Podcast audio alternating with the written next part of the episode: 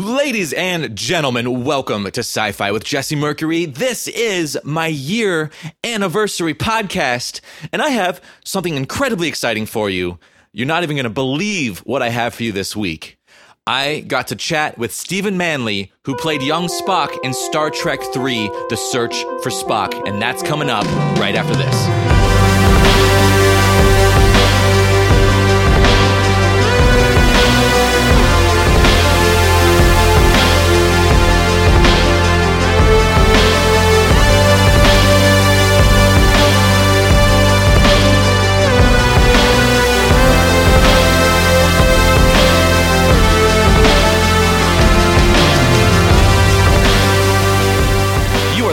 Sci Fi with Jesse Mercury, a show about the communal experience of loving science fiction.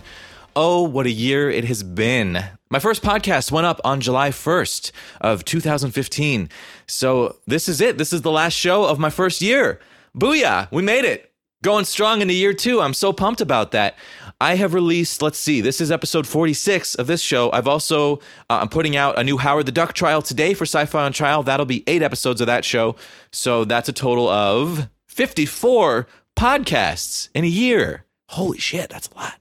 I'm proud of that. I don't know why I started this show, but uh, I don't know why I'm doing this show. I love it. I love it so much. It really keeps me going. I'm just producing content constantly.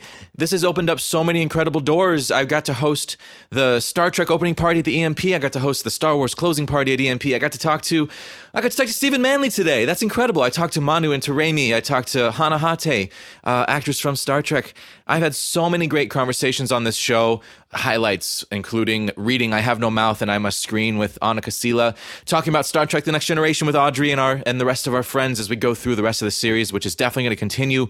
Um, man, it's just been a really magical, incredible experience. I've learned a lot about myself in the last year. Uh, talking and then listening to myself after has been a really interesting experience, culminating in last week's episode when I did an entire episode by myself. And I got so much great feedback from that episode. It was really wonderful to hear from all of you. I actually heard people say that they want that more often. So I, I will definitely do that more often, uh, do solo episodes. But the core of this show is going to remain the conversations that I have with, uh, with people about science fiction. Just what can we talk about? You know, we love sci fi, we love it together. What are we going to talk about? That's the adventure to me. That's what I'm excited to discover in the future. And of course, talking to people who are actually part of popular science fiction is one of the ultimate expressions of that which is coming up in just a couple minutes with Stephen Manley. Before we get to that, I have to say a couple of words about what I talked about last week. Huge developments in the Star Trek fan film saga. There was all this legal trouble with Axanar, and then it looked like CBS was dropping the lawsuit. Well, what we didn't know at the time is that they were about to institute incredibly constrictive rules about what you can and can't do for a fan film. So, since my episode came out last week, uh, StarTrek.com has posted up a list of regulations for what you have to do in order to be uh, not sued, basically, by CBS for making a fan film. So let's take a look at some of these. Uh, this one's rough. The fan production must be less than 15 minutes for a single self contained story, and no more than two segments, episodes, or parts, not to exceed 30 minutes total, with no additional seasons, episodes, parts, sequels, or remakes. Damn, that's rough. So, uh, like Star Trek continues, Star Trek New Voyages, uh, all these things that were trying to make new episodes of the original series, done. Can't do it anymore unless they make it 15 minutes long. I'm going to read you a couple more of these that I found particularly interesting. If the fan production uses commercially available Star Trek uniforms, accessories, toys, and props, these items must be official merchandise and not bootleg items or imitations of such commercially available products. Weird. It's a weird rule. So basically, if you're going to make a Star Trek fan film, if they're going to wear uniforms, you got to buy one from StarTrek.com. This is the last one I'll read to you. This one kind of bummed me out the most. A fan production must be a real quote unquote fan production, i.e., creators, actors, and all other participants must be amateurs, cannot be compensated for their services, and not, cannot be currently or previously employed on any Star Trek series, films, production of DVDs, or with any of CBS or Paramount Pictures licensees. So there goes Star Trek Renegades, guys. I don't. That's a bummer. Uh, I mean, we talked to Hana Hatae earlier in the year about how she was going to be reprising her role as Molly O'Brien on Star Trek Renegades. Looks like that's not going to happen. Although I have been following the tweets and the website for Star Trek Renegades, and it looks like all of the actors are now playing different characters. So I think that maybe it's just Renegades now. I'm not 100% sure. I haven't been able to get uh, confirmation on this, but it looks like they're just making a show called Renegades with a whole bunch of Star Trek actors playing new characters. Aron Eisenberg was supposed to reprise his role of Nog, which I was so excited about because Nog's like my favorite character. And now he's playing a new character with different makeup so uh, I think that's what's happening is they're just making something called Renegades now. No longer the sequel to Star Trek Renegades that they were going to do, but uh, maybe they'll take the script, change everyone's name, and put something new out. That might be what's happening. I don't know what's up with Axanar because all of these rules are basically tailor made to shut down Axanar. So last week I was all excited because it looks like CBS was not going to be getting in the way of these fan films anymore. Um, and I have to say, of course, I totally understand that uh, CBS owns Star Trek and they have the rights to Star Trek, and uh, I I don't know. It seems really constrictive to me to not allow fans to make what they want and release it for free. It's not. I mean, if they're not making any money off of it, it's not being released in the big screen. I don't know. I don't see the harm in that. Besides the fact that it keeps the Star Trek uh, fan experience alive. Star Trek would have gone away so many times if it weren't for the fans. Let the fans express that in any way they want. Um, that's something that I feel very passionate about. But you know what could happen because of this? Let's look on the bright side. Maybe all of these Star Trek actors will get together and do more things like The Fifth Passenger, where they make original science fiction material and you get some of these Star Trek names behind it. So, as much as I love Star Trek, what I really love is science fiction. Let's just keep making more of it. Let's have these fan productions continue. And maybe we just have to be a little more creative in how we go about it. Uh, Renegades seems to be finding a way around all of these rules. So, good for them life will move forward. We'll keep on having new sci fi. Life will be good.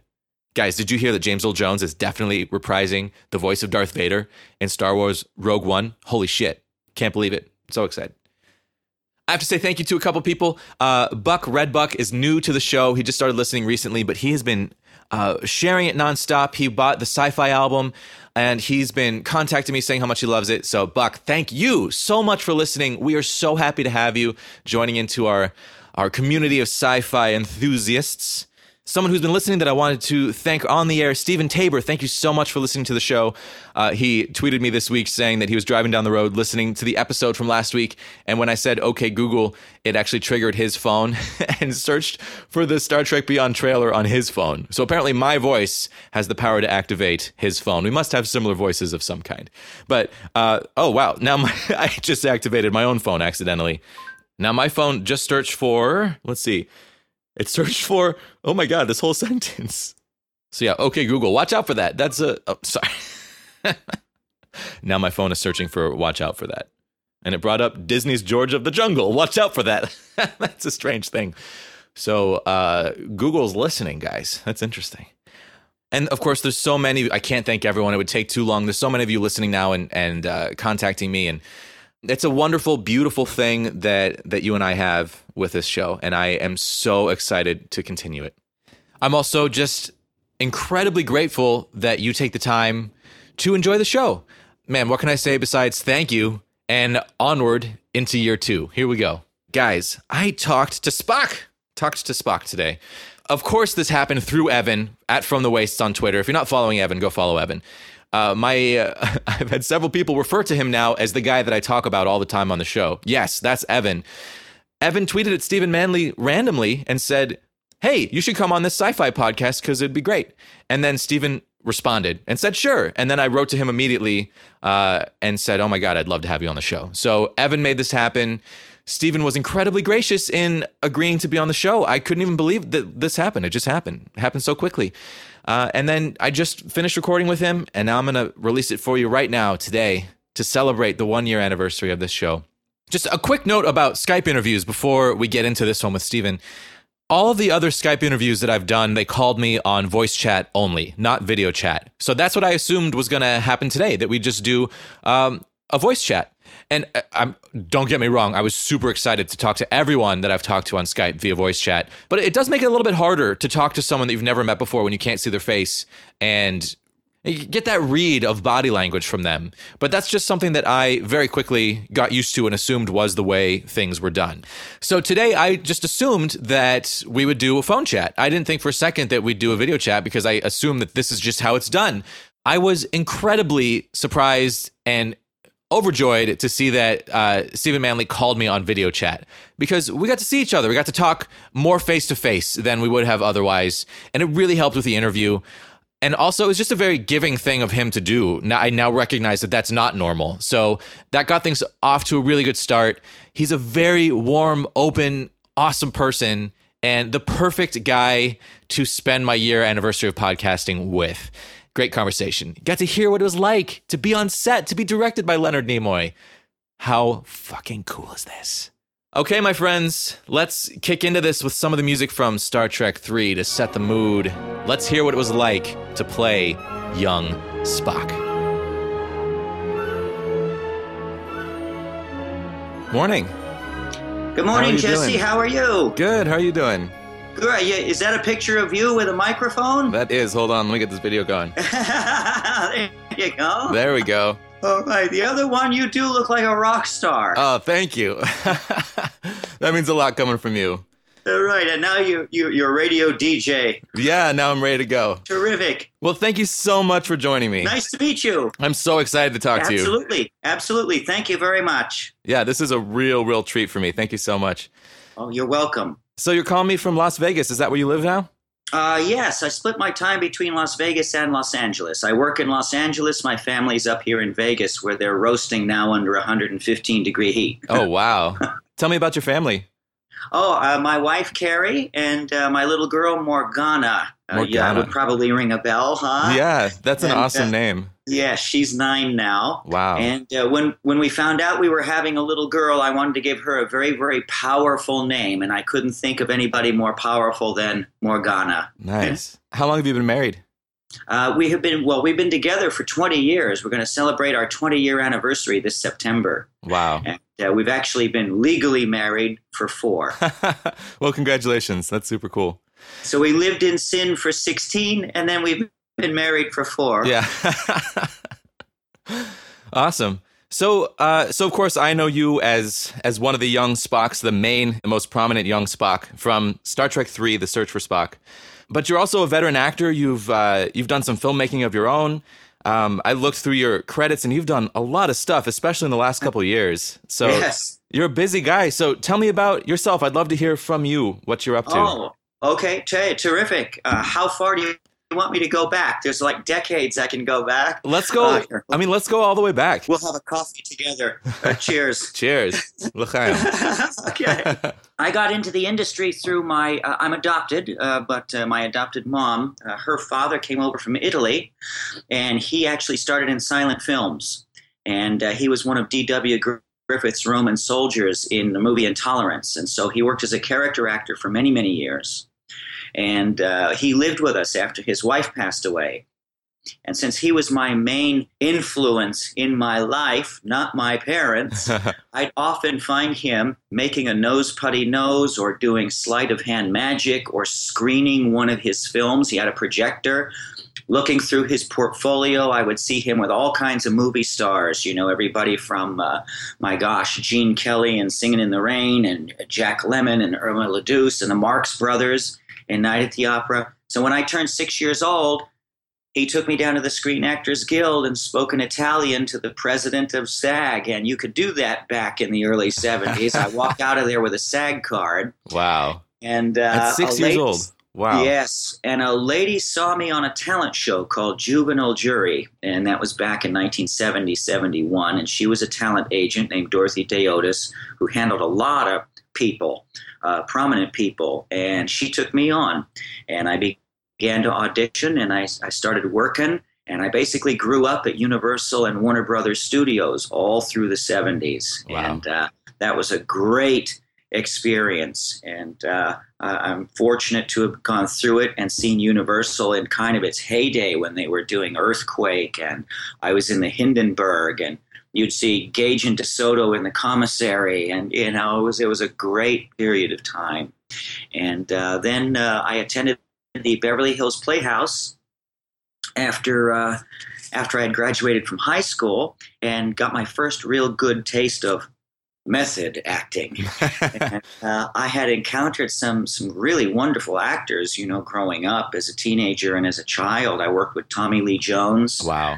I played him as a young guy. Really? TV, as yeah, in a TV movie he did called Howard the Amazing Mr. Hughes, and we had a scene together where he's talking to himself as a kid of about 12 years old, and I remember vividly us spending time together on a railroad track because he wanted to pick up my mannerisms and he wanted me to pick up his and uh, you know? So i had been exposed to that type of thing before and uh, i really enjoyed the playhouse. Afterwards i went to uh, the art center college of design to learn filmmaking fine art and expand my horizons and and uh, you know uh, sometimes life takes you in different directions. This this was all just after i did star trek 3 which was a great experience that i carry to this day. Yeah. And we could talk about that too if you want. Uh, we got it. But uh, last few years has been going gangbusters for me. Yeah. But but the image of the dying European war orphan,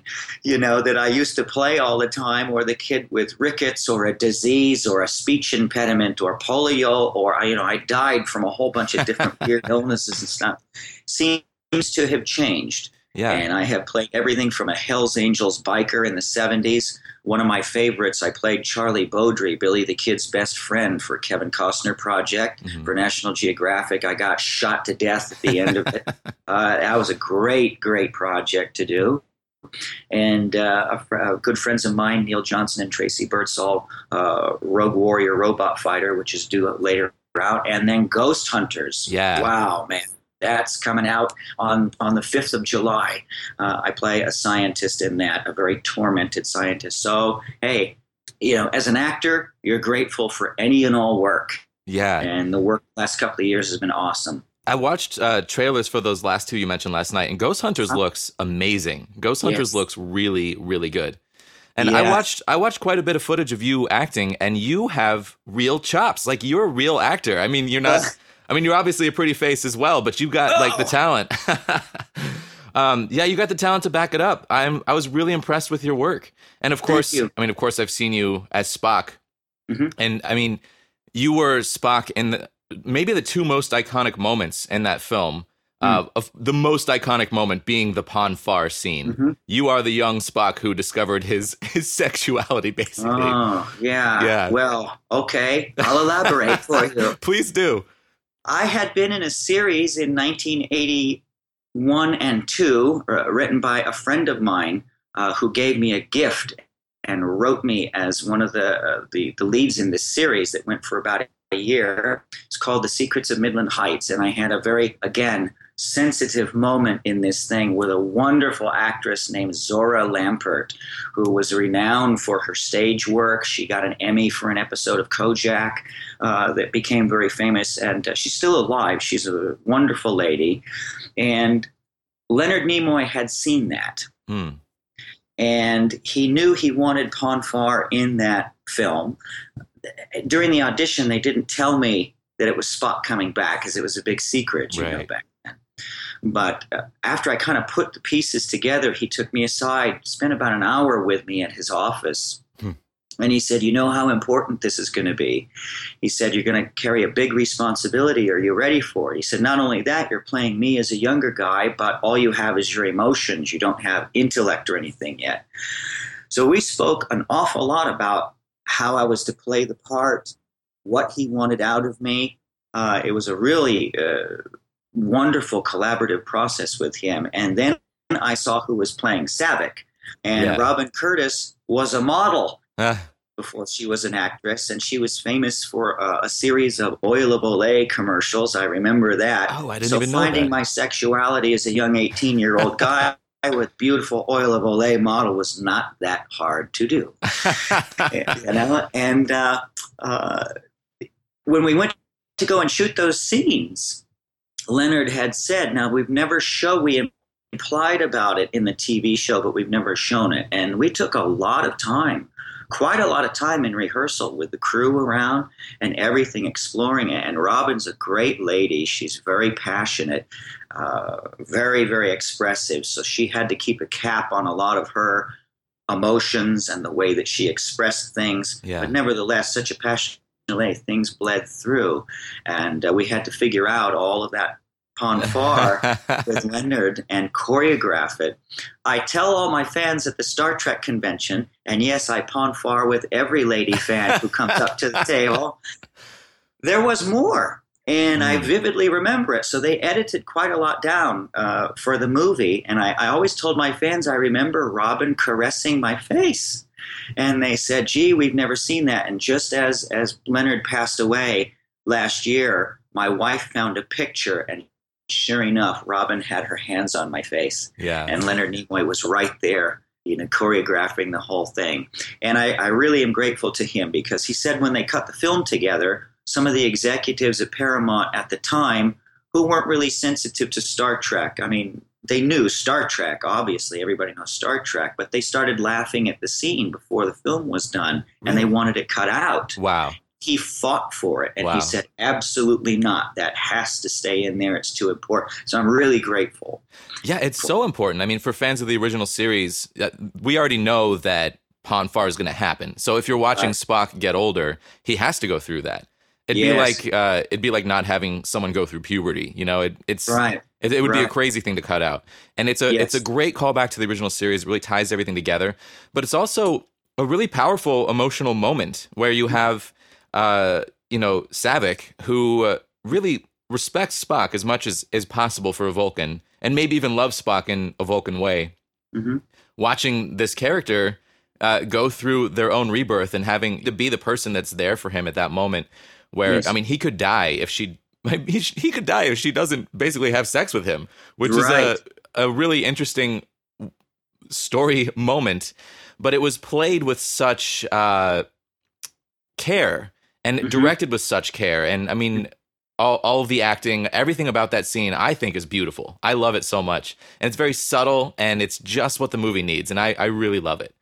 Terrific. I, I'm so happy. Uh, it's one of the few parts that I've done throughout my career where I didn't have dialogue. But Lon Chaney was always a big influence of mine. My grandfather knew him, and, uh, you know, I've always, my God, Lon Chaney. And of course, he was going to make a transition to talkies, but he passed away before they, they could do that. He had a wonderful voice. So did Buster Keaton. So a lot of a lot of those guys, they had no problem going into sound. But there was so much I felt I could bring to that uh, where it just wasn't um, you know uh, a cliche moment. And Robin and I every single morning at five o'clock would get you know to the studio and have to go into makeup. And uh, they had some pretty famous makeup guys putting our ears on and getting us ready, you know, uh, in our character makeup. And you get close. You, you get close to people. Yeah. So even though you're in character, Robin's still looking at Steven, Steven's still looking at Robin, and there's still communication with your eyes. And Yeah. like I said, she's a very, very passionate lady. At the time, she used to smoke clove cigarettes. Mm. So if I needed to find her, I just needed to follow the trail of the scent of the, the cloves, wherever it was that she was sitting on that sound stage Wow. and uh, you know it's a great scene. I, I'm very proud of it, and I I, I tried to uh, give as much as I could, and she picked up on that and came in to help me out. Yeah.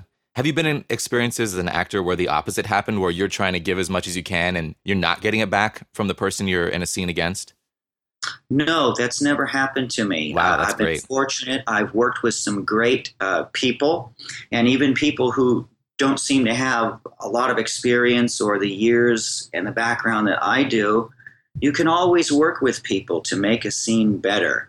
Uh, I also uh, uh, have taught classes from time to time. Uh, Milton Katselas and Bill Howie, who were my coaches at the Beverly Hills Playhouse, instilled really good work ethic in me, along with my grandfather, who gave me a good work ethic. But you're always able to work with people to make the scene as best as it possibly can. Yeah. You can work on things when you're at the craft service table, and none of the crew even knows that you're working on it. You know, you can work on it in a very low tone, and people just think that you're talking. And you'd be surprised what communication comes out of a lot of those rehearsals. I'm a big fan of rehearsing something. You can't rehearse it too much. yeah. You can just keep working it all the time, like a sculpture, like a painting. Uh, acting is no different. You, you've got to saturate all of those moments. Interesting. So you you never get to a point with acting where you feel like uh, you've rehearsed it too much and then it becomes uh, premeditated? And you, do you ever lose any of that spark? I see you shaking your head. No. No, I don't. I Hmm. don't. I know that there are other actors who who feel that way, but every single time a curtain goes up or the camera rolls, you've got to infuse it with the energy Yeah. that made the scene what it was, and new things do happen. New Yeah. things do happen. you know? Interesting. I'll give you something funny. At one part, uh, I do remember Robin saying, "Can't I show this and can't I show that?" And Leonard Nimoy said, "No, let's have a conference." And both of them went off to the side smoking cigarettes, going over how Saavik was going to, you know, take care of Spock in Wow. that moment. And I don't know exactly what was said, uh, but at one point, Robin took her cigarette, threw it down, and said, "Okay." Came right into the scene with me, and Leonard was like, wow. "There you go." Oh, that's so interesting. What a great story. So your other super iconic moment in the film is you're in the scene where uh spoiler alert for anyone who hasn't seen Star Trek 3 where David is killed, where Kirk's son is Mm. killed and the Mhm. three of you are held up by Klingons and Christopher Lloyd is there. Uh, do you have any memories Yes. of that day and of working with Christopher Lloyd? I had I could be here for three hours. Your radio show would be its own special. All right. Uh, I remember everything that happened on that set. I had a lot of friends who were crew members on that as well, so I Uh-huh. had known some people, so it was very comfortable for me. I remember Christopher Lloyd under his makeup. Uh, he was standing off to the side, often, constantly going over his lines. Constantly, he had them all memorized, and I knew not to bother him. He smiled at me and looked at me, but then I realized, you know, you could see his mouth moving just it was constantly going. This is very important for him because he was playing a villain. You know, he did a lot of comedy up up to that point in, Yeah. in Taxi and and everything. So this was a, a very important role for him to do, and he didn't want it to fall into being a cartoon. He, he was very very concerned about that. Uh, I remember uh, uh, Merritt on the set uh, quite a bit. I also remember his stunt double uh, because he did have a stunt double for the fights and everything because the set had a lot of rocks on it, a lot Yeah. of lava rock and real rock. There were portions of the set that could open up so that the fire would come through trapdoors and everything. Uh, so they didn't want Merritt. You know, it only takes a second to throw your back out, even if you're in good shape, like he was at the time. You know, but I do remember the day that Merritt got stabbed, yeah. and everybody went. Yeah. Was But that the- like not in the script? Did you know that was coming? We knew that he was going to get killed. We didn't know what his reaction was going to be when they, when the Klingons stabbed him. Yeah. You know, I love Merritt Buttrick in that movie. I and and in uh, Khan as well. I think he's such a great actor, and he was in an episode of The Next Generation as well. And it's so sad. Yeah, it's so sad how young he passed away. yeah, yeah. A lot of people in, in the '80s. Yeah, You know, That's it really, terrible. really, yeah, it was terrible. But I, I do remember uh, everything uh, that happened on the Star Trek three set. Well, another thing that was interesting was the cinematographer and Leonard. You know, there was a decision. The whole thing was shot on sound stages, with the exception of one shot, Huh. one or two shots that happened at Occidental College in Eagle Rock in L.A. So everything was shot on a stage. So it very much felt a call, you know, a throwback to the original series, which Yeah. had so much shot on the stages totally. on the different planets that they were on. So I, I do remember when they were looking at the dailies discussing that, and I think it added to the look to the look of the film. I agree. I think it's beautiful. Uh, I think it's incredibly well shot. The lighting is amazing.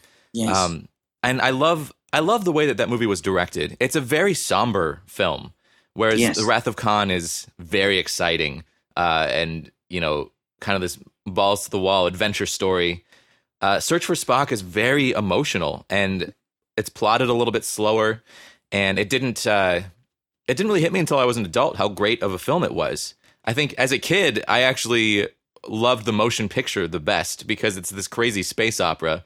And Uh-huh. I was like the the violence in Wrath of Khan was off putting to me, but it's funny as an adult I love them all so much. As an adult, Wrath of Khan became one of my favorite movies ever because it's a film about aging. It's about these characters getting older and having to deal with that, and then all of that comes to a head in the Search for Spock, where you watch you know Captain Kirk lose his son, and Mhm. I've heard William Shatner say that he thinks the finest moment of all of Captain Kirk is the "You Klingon bastard, you killed my son" Oh, moment. He thinks that that's the best moment that's ever been put on celluloid for Captain Kirk, and it's Mm-hmm, so interesting. And you were right there; you're right in the middle of it. And I mean, for me, this is the closest that I've ever gotten to being um, a part of the Star Trek motion pictures. It's so cool. Oh, Yeah. Wow.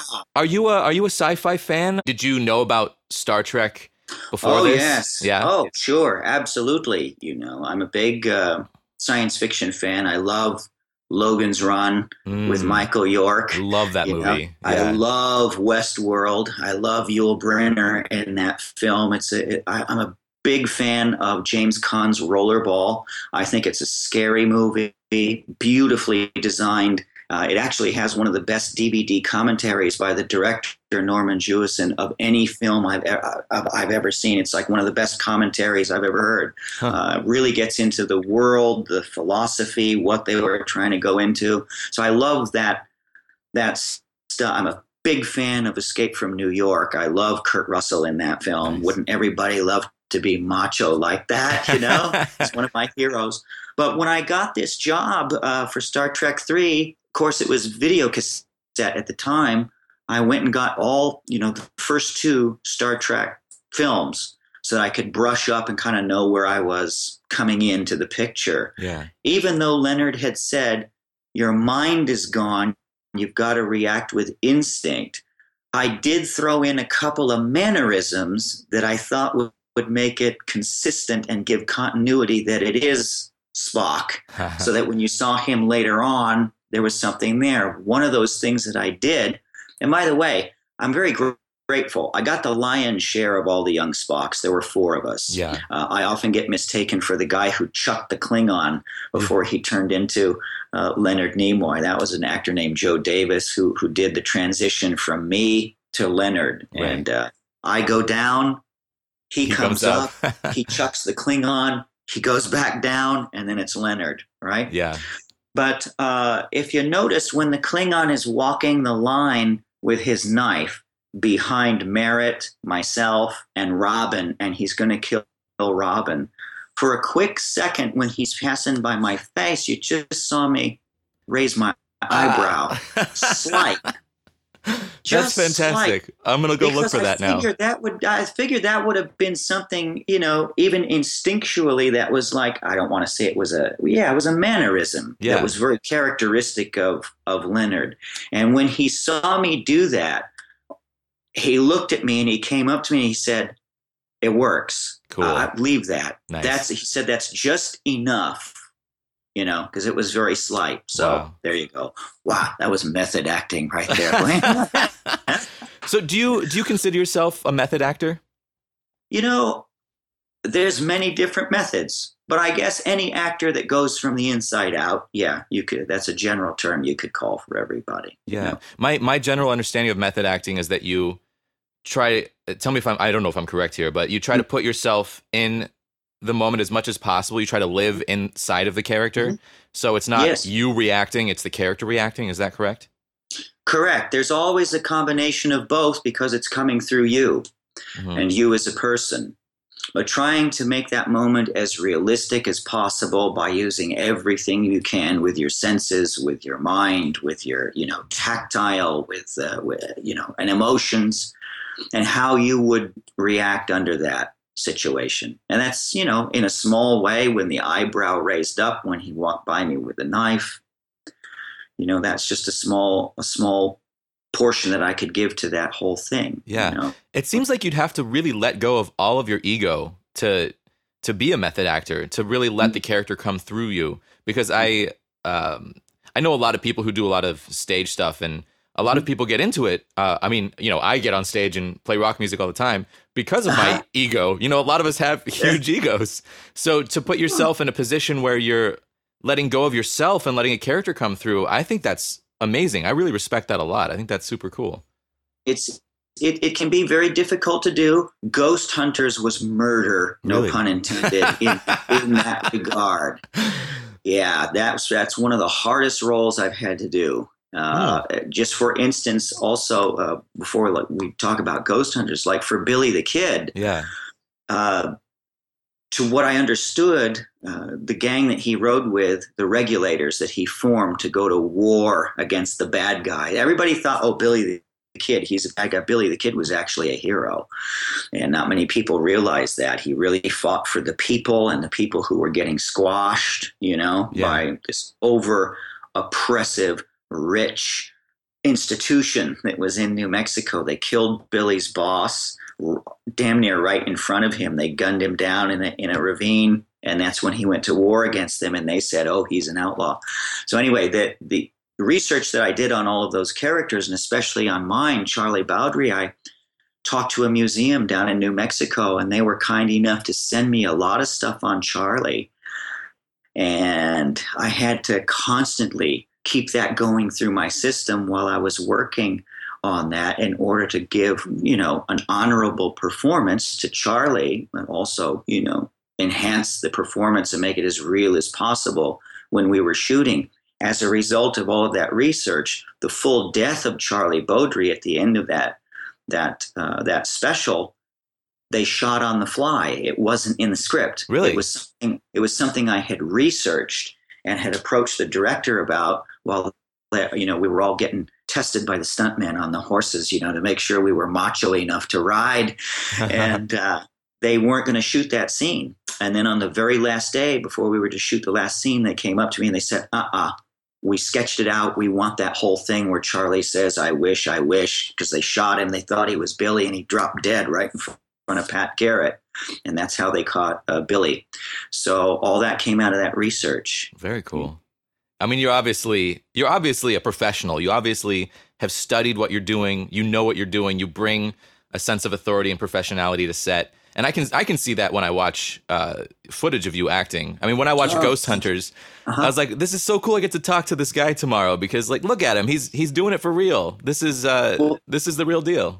Well, here you go. Here here's method acting for you. My grandfather passed away uh, on the last week that I was on a feature film, The Hindenburg. Wow. I was I was one of the young kids that was part of the family that took the last voyage of the Hindenburg, and at the very end, we all jump out of the Zeppelin. Right. Uh, but my grandfather is is buried in a mausoleum in Los Angeles, and I've been going to visit him. You know, every time I'm up for an audition or I've got to run lines, and I'll just kind of put that camping chair in there and we'll sit and go over the material ah, together, oh, cool. so to speak. And that's what I did at length for Ghost House because I had two screen tests in person for that. Uh-huh. And there was so much dialogue uh, to go along with it uh, that I felt I needed to run that with Grandpa Soldi, you know. Uh, my wife and I, unfortunately, have also been through some medical issues. She's in remission, thank God. But there were portions of the character of Dr. Henry Tanner for Ghost Hunters that really went down the same paths that I've had to look at that weren't very pretty. Yeah. So I had to bring all of that to the character. And Pearry Teo, the director, he said, go for it. He said, bring all of that to the table uh, for it. So. Um, How does that affect you emotionally when you bring all this stuff out? Because you, if you're living inside of that character, you're living inside of these things that must have been difficult to go through in real life. You have to go through it again. Is mm-hmm. there uh, does that bring you down or does that give you some sort of catharsis? Well, it gives me a catharsis because I'm able to put it into my, into an art form. Yeah, you know? totally. I, I, I love that. All I think all painters, all sculptors, playwrights, you know, photographers, you know, art's a very passionate thing. Yeah. And a lot of the time, it's not very easy to do. Acting may look easy. And again, I'm not breaking concrete and I'm not, you know, stacking cinder block. I'm not doing hard manual labor. Yeah. But it's mental, it's emotional. And there were some scenes in Ghost House where I thought my chest was going to blow up. uh, there's a, the scenes at the climax of the film where the, the two actresses who were the leads uh, along with me, Liz Fenning and uh, Francesca uh, Santoro.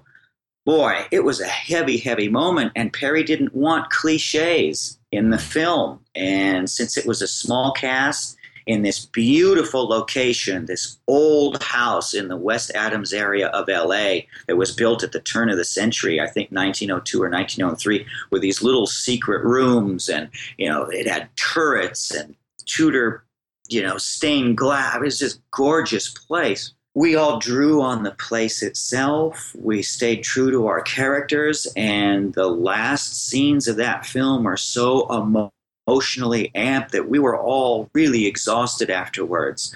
Uh, but out of all of that, that emotional strife, some great material came out of it. Yeah. And I know that uh, uh, Asylum has done some. I don't want to say tongue-in-cheek films. I, you know, but they they they're known for some certain styles.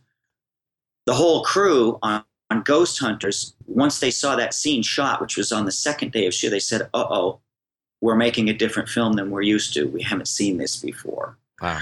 And all the performances in the movie are are really kicking it up there. I mean, they're really, really good. Everybody brought it to the table. You know, uh, Crystal Webb, David O'Donnell, who's from Australia, great guy, played my my protege in it. it there were some really heavy emotional moments in in Ghost Hunters that I'm proud of. Awesome! I can't wait to see it. The trailer looks fantastic, and it comes out uh, like next week, doesn't it? Yes, July uh, July July fifth. Video on demand. Uh, Vimeo, Amazon, and it should be on one of the channels, Fear.net, Sci-Fi, Fuse, something like that. Awesome. And um, DVD. yeah. what's a DVD? yeah, that's what's a DVD. Yeah. uh, it's coming out on Betamax. Uh, tell me about uh, Rogue Warrior. It looks like you're playing sort of a Kurt Russell type badass like adventurer in that movie. He is also a scientist. Uh, yeah. Uh, you know, um, Dr. Ralston. And uh, it was a great project. Uh, Neil Johnson's created some wonderful worlds in his other movies. This one, he seems to top uh, the worlds that he's created. He's put a lot of work into the visual of Rogue Warrior Robot Fighter. Uh, they're in the deserts. Uh, they're in uh, you know locations everywhere from the Trona pinnacles to the, the ruins in the Salton Sea. It's a great great looking project. And yeah. I got to work with some great people. Uh, Neil and I have become very, very close. He's like family. So is Tracey Birdsall, a wonderful lady, uh, plays the lead in that film, mm-hmm. and she does a terrific job. My God, she works out so much. She could kick my ass uh, in a second. You see. Uh, Daz Crawford, uh, who people may know from Agents of S.H.I.E.L.D., he's also in it. William Kircher from The Hobbit uh, was also uh, with us. It's a great, great movie. We had some great people on that. So I'm, I'm really looking forward to seeing that as well. It's, it's great to be a part of a, a sci-fi film like that. Yeah, you talked about playing uh, all these sick kids that were killed all the time, and now you're playing these uh, leading roles. Uh, what does that right. feel like to be at this point in your career and to be doing this, to becoming basically what you idolized when you were a kid? It's it's wonderful. and, uh, you know, every actor, not every, a lot. You know, your career goes up. There's lulls, and trying to survive the lows is the hardest part. You know? Yeah. And when I was at the Playhouse, I could do some wonderful things, but I was the youngest person accepted to the Beverly Hills Playhouse at the time before I went to Art Center. And for a while, I did both, you know, uh, filmmaking at Art Center and the Playhouse uh, during breaks in the trimesters from the Art Center. Um, and trying to survive those low points can be difficult. Uh, it can be difficult. And they had both told me years back they said, Steve, you have to age into yourself a little bit. Huh. He said, You're capable of some of these wonderful things, but you look too young. You've been a child actor, a teen actor. The roles, the types of things that you're good at, you're not old enough to play them yet. But yet you still look like the artful Dodger from Oliver Twist, you know? So go out and get some more life experience. And then when you're able to start bringing that to the table, you'll kind of come together with the roles you can play and yourself, and you'll probably come back. And it took a lot longer than I thought it would take. Mm. Uh, but the, I wouldn't trade the journey for the world anymore at this point. Yeah. But I've been able to bring an awful lot to the table for these guys I've been playing, you know, and I'm very, very grateful for it. Yeah. I mean, all this experience and uh, being able to be a professional, if you're leading a cast, it probably uh, adds so much to the entire movie. I mean, I always relate everything to Star Trek. I've read so much about how Patrick Stewart was not just the captain of the show, but kind of the, the leader of the actors, and everyone kind of looked to yes. him to set the tone. Yes. Well, you know, who speaks a lot about that is Michael Caine. He's got mm. two wonderful books on his life story that he's written. And uh, he also has a book for actors, just a very simple book. You know, it's about this big, and it's called Acting in Film. And he talks about uh, a lot of things that other places don't really bring up. And one of those things is if you're the star of a, of a movie, it's also your responsibility to keep that set a good working environment as much as possible. Yeah. Uh, you know, because that's just one of the, your jobs. And he's absolutely right about that. You know?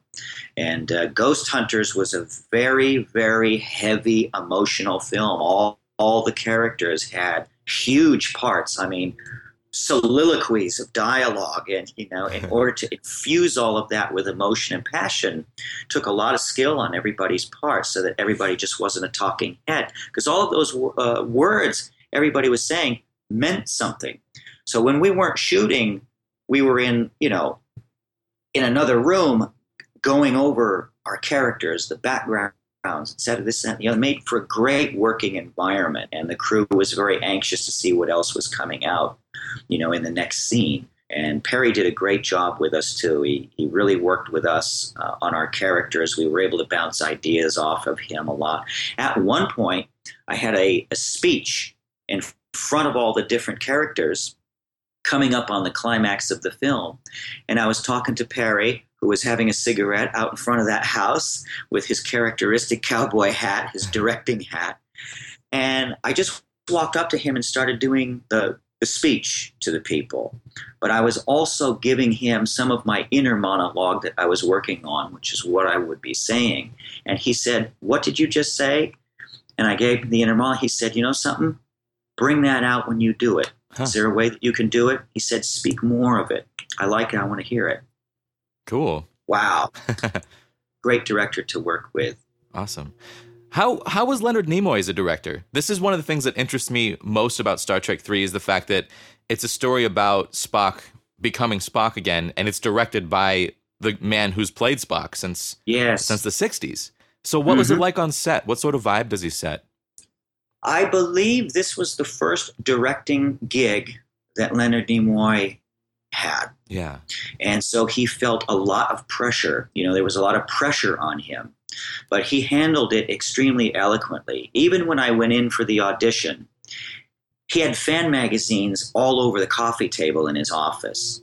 And yeah, he reads them. He reads uh-huh. everything that the you know he read everything that the fans wrote. He read all of the fan articles. He read Starlog. He read you know Cinefantastique. He read you know he he cared a lot for that whole universe and his own image and everything else. He was a great actor. You know, I love, I just bought the entire In Search of uh, collection, you know, from the 70s. I love that show. Uh, he had such an eloquent voice. Yeah. A lot of people, you know, uh, may be familiar with some of his dramatic work a- as well. Answer to your question, he was a great director as a result of that. You know, he cared for everybody on the set and listened to everybody and gave them all their full attention. He never raised his voice. He never got upset. He kept that set running silken smooth the entire time. Sometimes there'd be a question as to whether a shot would work or whether the shot would cut with another shot. Or I used to keep hearing, oh, that's the ILM shot. They're going to take care of that, you know? And they had a whole book on IL on ILM storyboards, you know, that were going to be handled by ILM, you know. Yeah. So I used to I used to hear a lot of that on the set for the week that I was there. But I he was a wonderful director, an eloquent man, a class act, and it was a privilege and it was an honor. Hey man, I got to play Spock. and not only did I get to play Spock, I got the biggest whopping chunk of all of those young Spocks. You, yeah. You know, there was some stuff in there that really meant something, you know, and I got to Pon farr. My fingers are still sore. Yes. uh, you know, uh, it was a privilege. And you know, like I said, I knew a lot of guys on that set. Two of the stuntmen that played Klingons I had worked with before. Two, of, both of the wardrobe guys uh, I had worked with before. I had heard of the makeup man, Wes Dawn. He comes from a famous family. You know, I had known a couple of his family. He was guy putting on my ears. You know, I, I knew people on that set. And then one day, I went to the craft service table to get some coffee or or juice or something like that. And the door to the stage opened and DeForest Kelley came walking in, wow. and Walter Koenig came in right behind him, and James Doohan came walking in behind him, and all the crew, except for Nichelle Nichols, came walking through that door in their wardrobe, their yeah. uniforms. Wow. You know, and that was a historic event for me. Yeah. You know, and as I mean, they all kind of fanned out into the set because they were getting ready for some of their shots. But I'm sitting there getting coffee, and DeForest Kelley says, Hi, how's it going? And he was a cowboy. you know, he really was an honest to God cowboy. And I'm sitting there talking to Bones McCoy, man, over coffee wow. in the, or the soundstage, you know, and then they go out to do their thing that's an honor. That's a privilege. Yeah. It's also great that you were aware of that at the time. I mean, you were in the moment, you knew that something great was happening, and it seems to have had this lasting effect on you. It's so cool. You know, I look, uh, that summer that Star Trek 3 was coming out was a very big one. I remember when they screened the film at Paramount Studios, everybody got to go and see it. And Leonard Talk, he said, boy, this is a big summer for a movie. Spielberg just released Gremlins. Temple of Doom was mm-hmm. coming out, Indiana Jones. I mean, I was a fan of my own stuff too. I was a young guy. Yeah, I read Fangoria. I read Starlog. You know, I liked Snake Plissken and I love, you know, Logan Five and, you know, Jonathan E. and all of that type of stuff. I mean, who isn't? It's, it's, uh, I don't want to say it's part of pop culture, but it's it's been so interwoven into our culture now, and especially now, it's yeah. gained more strength. You know, uh, I don't want to say so much that you know certain people have religions, but yeah, when I'm at Star Trek, this is very important to people yeah. when they come to Star Trek, and I get it. I, I totally understand it. So I was completely aware of that on the set. And when Leonard was confident that I understood his take on everything too, you know, I think that's what also helped me get the job. I wasn't just going to take it as a job, you know. He said, I'm giving this to you. There's a responsibility. Can you handle it? I said, I got it. I, nice. Let's go. That's awesome. Yeah, because I mean, he's he is very attached to the history of the character. So yes. to hand that to you is a is a huge deal. To say I'm going to let you uh, I'm going to give you the opportunity to play this character as a young man in the formative moments in the film. When people think of Star Trek 3 they think of young Spock, your face mm. is the one that they're going to see in their minds. Like mm. your face is the one that that they're going to remember because you had the biggest scenes as young yes. Spock. That's awesome. You have to, yes, you, know, yeah, absolutely. You know, you have to remember that too. I mean, I did go and see the film at the Cinerama Dome. Uh-huh. One of those close ups, you know, before Robin takes my shakes away. it, you know, my face was on the dome, wow. you know, on that screen. Huge. And what, everybody's watching. What does so that feel like? Well, being shot, if I hadn't taken the role seriously and delivered what Leonard wanted me to do, you know, that yeah. would have been completely irresponsible. Yeah. It was a big burden of responsibility in many, many, many ways, you know. Did people, were people coming up to you that whole summer? Did you get recognized a lot? Not, you know something? Not really. Really? Not really. Yeah. That shocks after me. The, yeah, after the film was shot and after the film came out, I was still over at the Beverly Hills Playhouse, so I was in that little theater most of the time. uh, but out in public, I don't recall being recognized. One of the reasons was that was after Leonard gave me the job, he looked at myself and he looked at Joe Davis and he said, Joe, we might be able to get away with. He said, but he looked at, at me, he said, Steve, we got to get you contact lenses. Mm. He said, we've got to change your eyes from blue to Brown. And as far as I can recall, Joe and I were the very first people to get soft lenses from the guy who made the lenses for, I believe, Body Snatchers and American Werewolf in London and all that wow. He worked with all the big makeup guys in Los Angeles. He was a doctor that made special lenses for for people.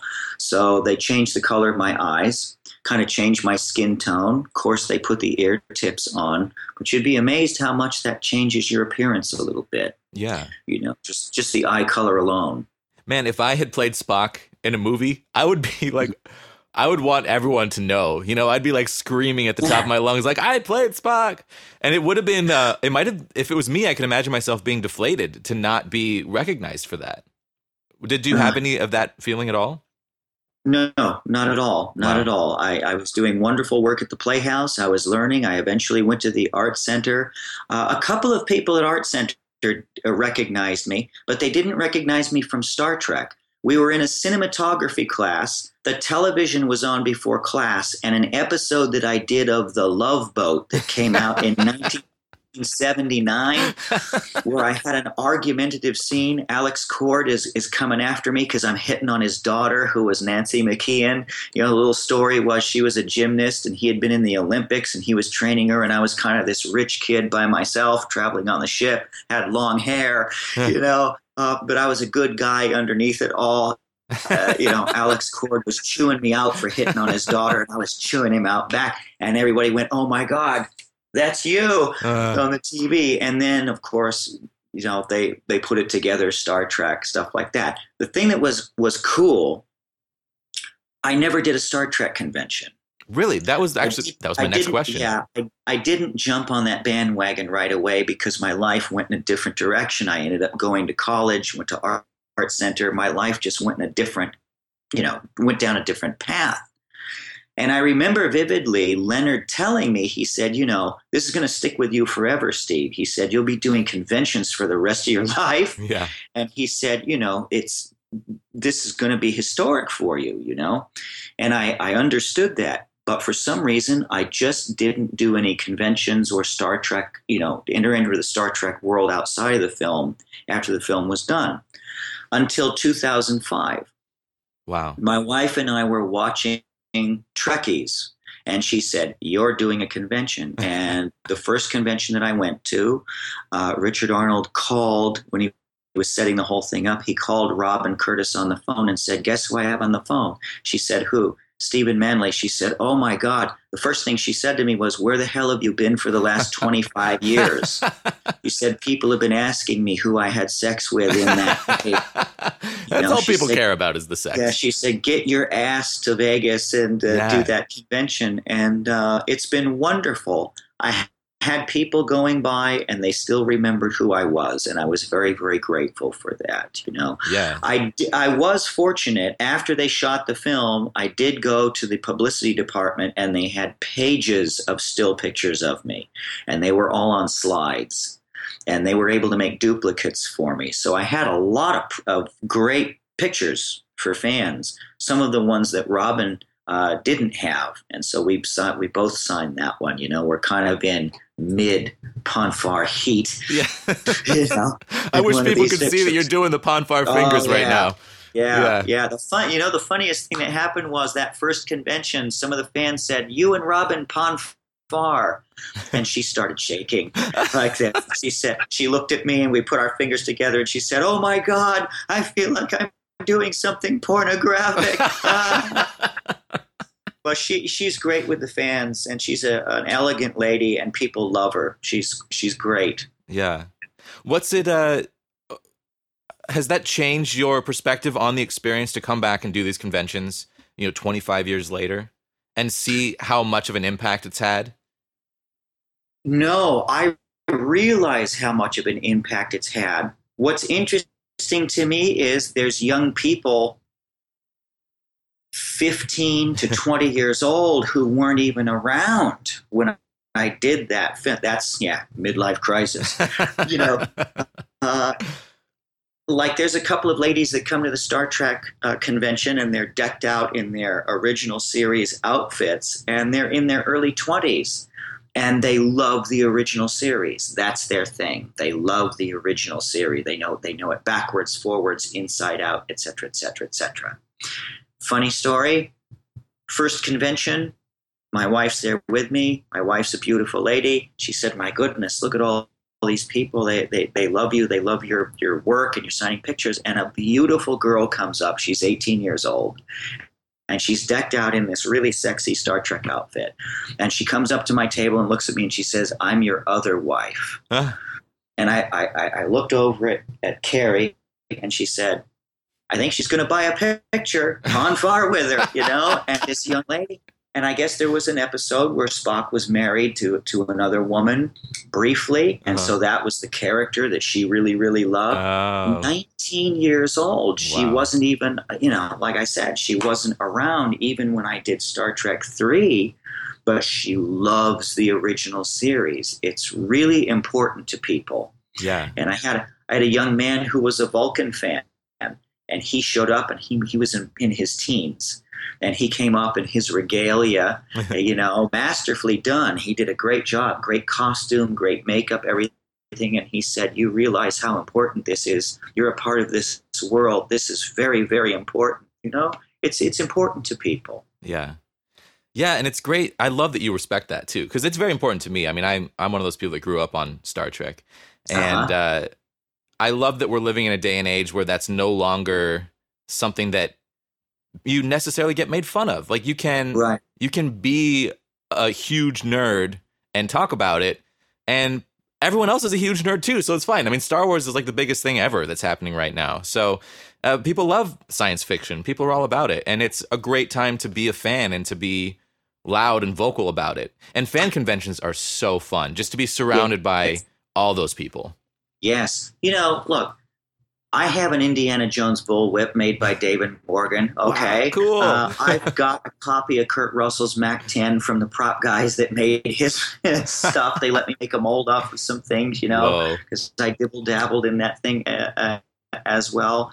Uh, it's pop culture. It's very, very important to people. Now, get this.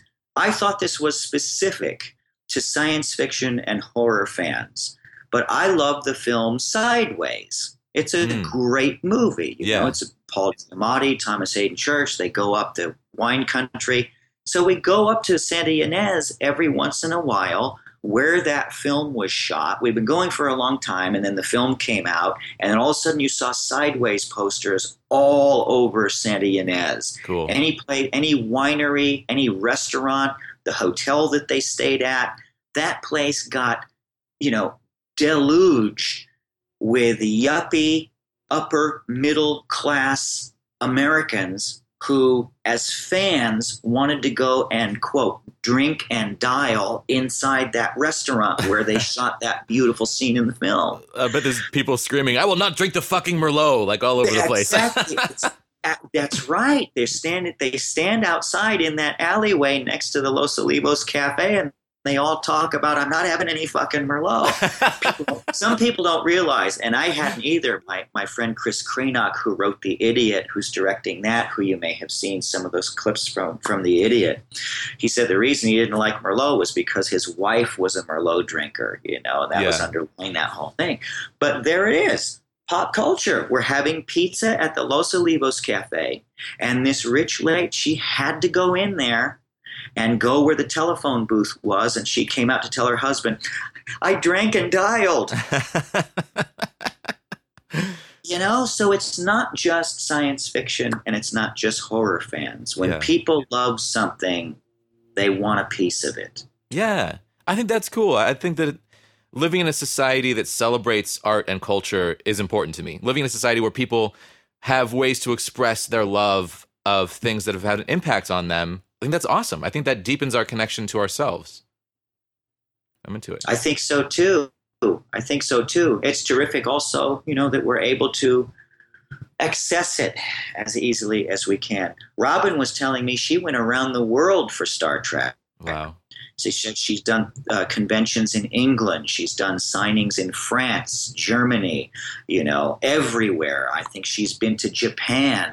I mean, people go nuts. People from all over the world come to the big Vegas uh, Star Trek convention every August. Yeah, it's packed. It's yeah. packed with people. You know. So, are you on the regular convention circuit now? Is this something you're going to keep doing? I I've done the the Star Trek convention in Vegas several times. I guess that's the biggest one. Yeah. Uh, we're we're waiting to see if I get into the one this this coming August. Uh, I've already put in a petition, you know, to be there. Uh, I've, I've done a couple out of town, but I haven't really done the convention circuit, Mm, so to speak. yeah, yeah. I've been I've been to the Vegas one once, and it was like a, a pilgrimage. It was great. Yes, it was yeah, so much right. fun. Yeah, It was a me- when it was when it was over at the Hilton.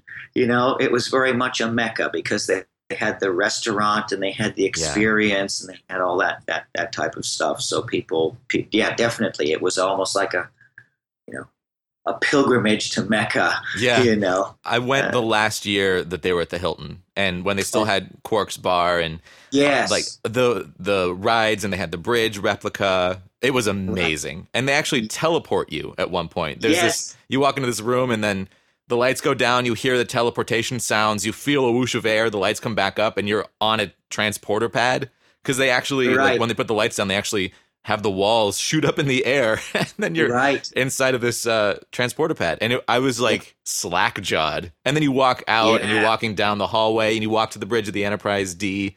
Um, cool, coolest experience. I miss that so much. It's devastating to me that that got shut down. Because Yes, yes, I know. yeah, but it almost makes it more special that I got to experience it. Because I'm one of those people also where if I'm in a moment that's um, that's a big deal to me, I try to really center myself in that moment and experience it as much as possible. So I have incredibly vivid memories of walking those halls and going onto the bridge, and that's something that I'll always have. So even though it Yes. doesn't exist anymore, I'm so grateful to have had that experience. It's very cool.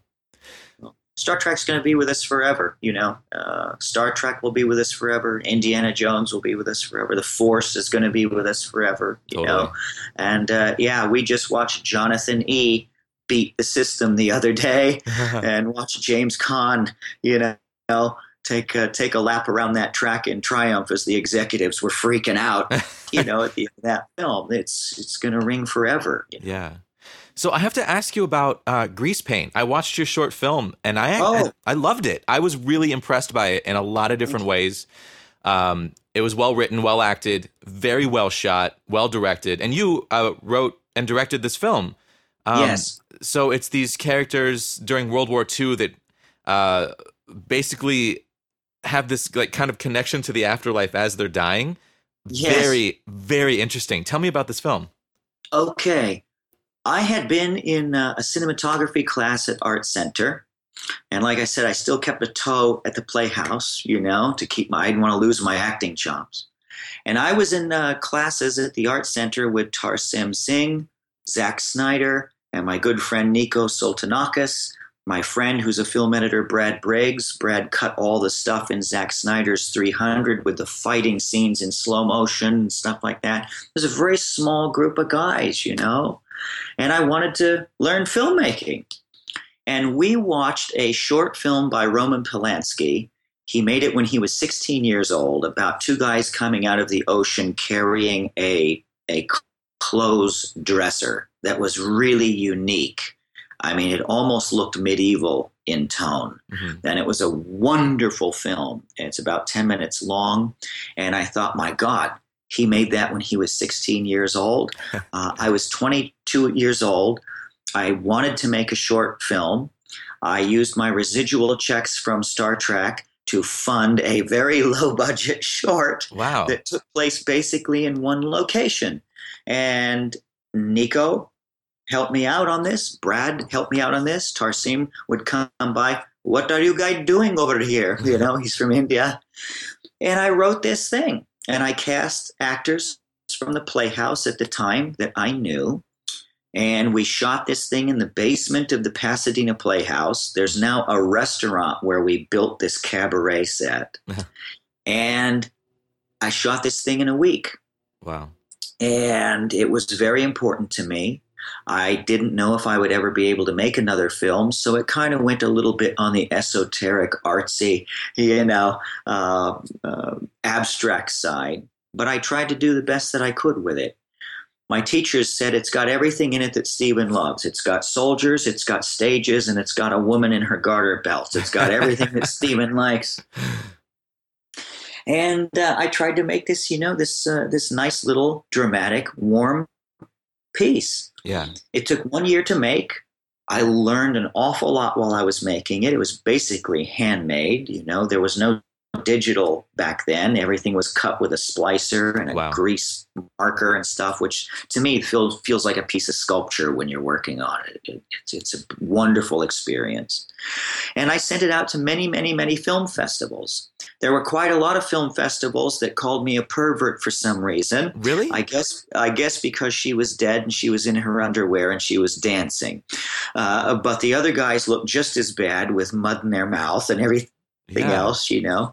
But it ended up going to the Houston International Film Festival and top and placed in the top five out of a couple of hundred films from around Wow. the world, you know. Awesome. And the Bravo channel back in 1990 caught it at that film festival. And they said, Would you mind if we showed it on Bravo? and they gave me a little rental fee. And I said, Oh, thank you very much. And they aired it on Bravo back when Bravo was a different channel than it is now. Uh, people may not re- know this or, you know, remember, but Bravo, when it first started, used to show symphony, uh, fine art specials. Uh, it would have Bergman, Fellini, Alain Resnais. They showed opera, they showed ballet, they showed documentaries on Jackson Pollock. It was literally an arts channel, much different than what it and many of the channels have, have changed into now. Yeah. So I was honored. Why? Because the first time that Grease Paint showed, it followed Ingmar Bergman's The Seventh Seal right?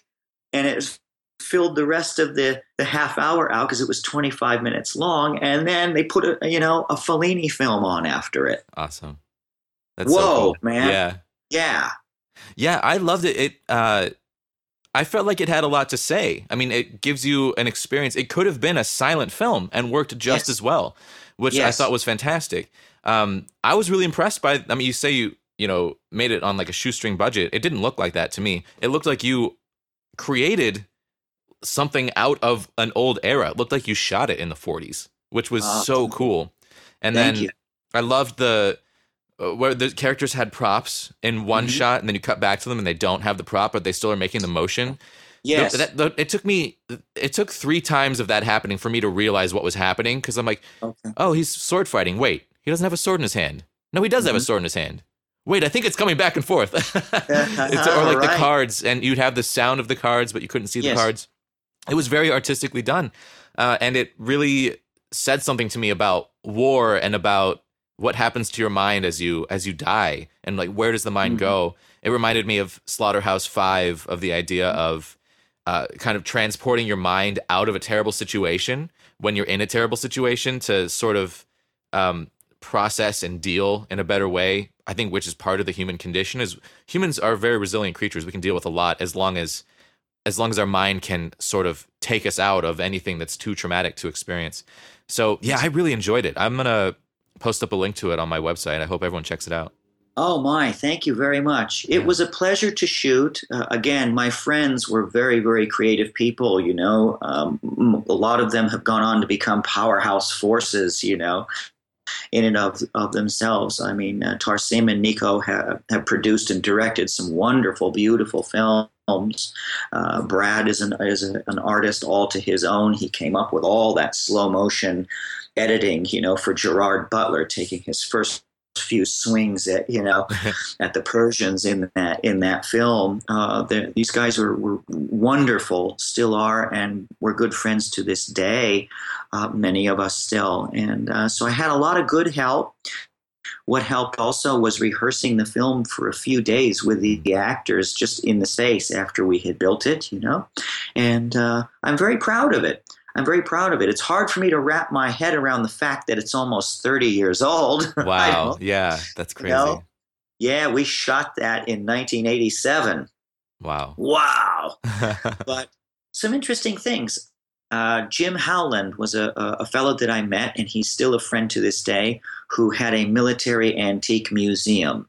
And he jumped on the bandwagon and, and provided all the props and costuming for these guys. So all that stuff was real. It was all surplus from the 40s, from Cool. World War II. you know, all the flags and the banners. I, there was a wonderful illustration uh, student at the time, Eric Olson, who's a teacher now, and he did all the graphic paintings that are on the walls. And uh, we shot it with double X film stock, which is what they shot Citizen Kane on, you know. And uh, there was a French man named Benjamin Bergerie who worked over at Panavision who was able to help uh, students with Panavision equipment if he thought the projects warranted uh, their help. And he took a read at the script and he saw where we were going, and Panavision donated us a brand new 16 millimeter camera that they had just developed for the music video world that was beautiful. So they let us shoot with that uh, for the whole thing, and wow. so there was a lot of a lot of wonderful help for grease paint. So thank you, thank you very much. Not many people have seen it in the last last 25 years. well, I'm going to try to change that if I can. okay. Thank you very much. I appreciate it. So what's what's next for you? You have this huge production schedule on IMDb. Um, yes. So you've shot a lot of stuff recently. A lot of it's in post production. What's coming up that you're excited about? Uh, currently, what's going on is a, is a, a project called The Idiot uh, that's created, directed, produced, and written by a good friend of mine named Chris Kranock. Uh, Chris runs an art house cinema up in Las Vegas called the Cinemondays Art House Experience, along with a friend of his named Vivian Martin, who's a fine artist painter. And every single Monday, you can go and see a Bergman, a Fellini, a David Lynch, and Alain Resnais, you know, avant garde cinema, world cinema, uh, Cannes Film Festival winners, things that aren't seen all that much. And it's wonderful. And Chris is a filmmaker. For a long time, we were working on a project of his called The Q Document about Christ in the desert for 40 days. But Chris is very much in, uh, influenced by all these guys that I just told you about. So it was a very, very esoteric, abstract project. And uh, we got very, very close with it. Michael York became very close to signing on the dotted line to play the devil in this thing, but unfortunately he has an eye illness and wasn't able to do it. So I I've gone from being mean, nasty, horrible characters to playing the lead in Chris Kranock's The Idiot, yeah. which is loosely based on Dostoevsky's The Idiot. Okay, and, awesome. Uh, it's it's a project. It's being pitched to Netflix. There is interest there. Uh, two promos have been shot, and also uh, a fundraising campaign was shot uh, this last week uh, to try and help uh, Chris uh, raise a little bit more money. It's a beautiful project. The series has been completely written. the first season, the five years of it have been completely arced out. So there's people over at Netflix who are kind of scratching their head and giving this thing a very, very serious look. And awesome. all I can tell you about it is I play a guy named Joel Walcott, who is the ultimate consummate Panglossian. He sees the the good in anything, no matter how bad it is, and he's been forced into living in an absolutely horrible, corrupt world. Huh. And uh, so stay tuned and you know check out the stuff for the idiot awesome. to see more of the adventures of Joel and just kind of what he gets into. It's it's a very touching, touching project. Uh, Chris is a magnificent writer, and uh, it's it's a great great piece. Uh, I can't so wait to check it out. And yes, I'm really excited about so, all this stuff you have going on. I feel like I feel like you're one of those people that um, I feel like in a couple of years everybody will have seen something that you're in and ah. you'll be one of those guys where like, oh, I've seen him in something, you know, uh, which is such a cool thing to do, you know, to be one of those people that can embody uh, all these different types of characters. Like I watched your reel, you were playing a a, a neo-Nazi in one of those oh, scenes, yes. and you were scary. yeah. Um, and it's so different from like just chatting with you. You're a very like effusive, uh, positive person. Like I, you know, we're just chatting online, but I can get your good vibes from from all the way up here in Seattle. So, uh. um, yeah. So I I wish you all the best. I'm so excited to have this opportunity to, to talk with you, and I'm I'm uh, I can't wait to check out Ghost Hunters, and I'm sure we're going to see your face all over the place now that you're getting these amazing leading roles. Oh, thank you, Jesse. Thank you so much. Yes, look forward to more things uh, for the idiot. If they go to Facebook forward slash the idiot TV, You'll see everything that Chris is, is crafting for that. Uh, of course, uh, Rogue Warrior Robot Fighter comes out later in the summer. I'm not sure when the date is, but July 5th, hey man, that's the big one. Ghost Hunters hits July 5th. Yeah. So if you really want to see some powerhouse uh, stuff with kind of a unique film for the asylum, uh, with some wonderful actors, all of us in there, we're very, very proud of it. Liz Fenning, Francesca Santoro, David O'Donnell, myself, everybody's very, very proud of that. So if you want to see me take on the ghosts and everything that happens, put a foot in that door. Awesome. Well, I have to say thank you again. Uh, it means so much to me to get to talk to someone who played Spock. I mean, that's oh. crazy. That's so cool. This is actually going to be my my year anniversary of podcasting. This show will be my year anniversary oh. show. Terrific. So, yeah, so to have it be with someone who played Spock. So cool. Couldn't ask for anything cooler. I really, really appreciate it. Thank you so much for your time. Thank you, Jesse. Thanks a whole lot. You keep in touch, okay? Will do. And you're welcome back anytime. Anything you ever want to chat about sci fi, you you hit me up. Thank you, my friend. Thanks right. a whole lot. All right, we'll All right. See, we'll talk to you soon. There it is, guys. Stephen Manley. What a guy. So we're heading into year two of the podcast, and I have some great stuff coming up soon. Uh, I'm gonna be gone for a couple weeks. I'm going down to Portland for my sister's wedding. My band is playing our very first performance ever at my sister's wedding. And y'all remember Cosmic Child, the song that I've been playing you works in progress as I go along through this first year of podcasting. And that's going to be my sister's first dance with her with her new husband at the wedding. We're going to play that song for them to dance to, which is really really special, really cool, and I can't wait. So, Chris and Naomi, my bandmates, will be coming on the podcast very soon. Uh, after we have our first performance, we're going to talk about how it's been going with playing the sci fi music, and now we'll have some on stage experience to chat about as well.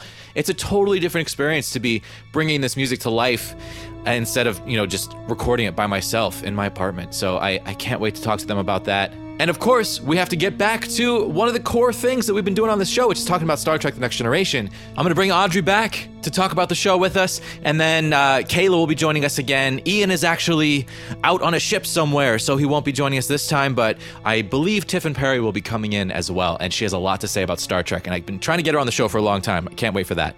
And we'll talk about TNG Season 4. I also have a show planned in the near future where we're going to talk about the Mothman prophecies. I talked about this way long ago. I just haven't made it happen yet because so many cool things have come up that I couldn't wait to talk about. But this burning inside of me, I want to talk about the Mothman prophecies. I'm going to have my friends Jamie and Ryan come and talk about that with you and something very special that I don't think I've even mentioned yet. Remember last time Pete GK was on the show?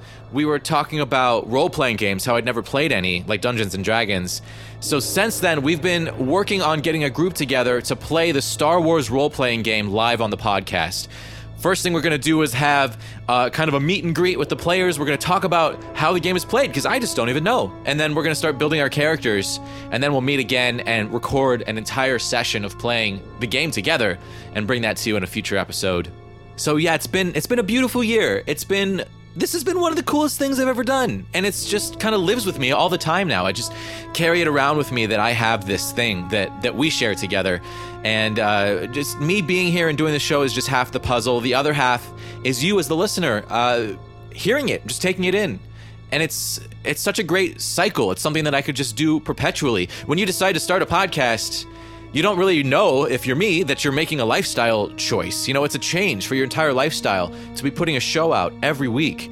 Uh, it's something that has completely enriched my life, and I'm so I'm so grateful to have the tools that I need to put this out. I'm so grateful that the internet exists, that uh, it gives me this platform to reach directly to you. I'm so grateful that Twitter exists uh, because so many of you have found the show through Twitter and it's just been wonderful. So thank you, thank you, thank you, and can't wait for more coming up soon.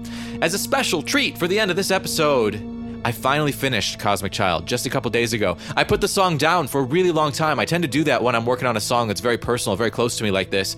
I'll get almost to the end of the song and then I'll put it down. I'll pick it back up a few months later and see how it sounds. See if it's still feeling good to me. Uh, Cosmic Child, I think, is the best song I've ever written. This song just touches something really deep down inside of me that's been there since I was a baby. Uh, this song just kind of touches on how I feel about the universe and how I feel about love and how we all can reach out and find the people that are going to be important to us across any distance. We just feel these connections happening before they even happen. It's just magical. It's something that that I feel in my life. It's something that I feel when I watch Doctor Who. Uh, I think that they capture that feeling better on that show than any other show I've ever seen. Uh, I uh, felt that way when I watched What Dreams May Come. It's a, a beautiful, brilliant movie. And I, I feel that when I listen to this song. And uh, that's something that I'm so, just so proud of that I was able to capture an es- esoteric concept in a song. Um, yeah, man, I'm really, I'm really excited about this. So this song is done. I'm going to release it sometime very, very soon. I'm, I'm not 100% sure when. Still kind of figuring this out as I go, but I wanted to play it for you because you're my, you're my special peeps, my, my podcast listeners. So, uh, as a thank you to sticking with me, you are the first people to hear the finished version of Cosmic Child. And I'll see you in a couple weeks when I get back from the wedding. I'll have stories to share.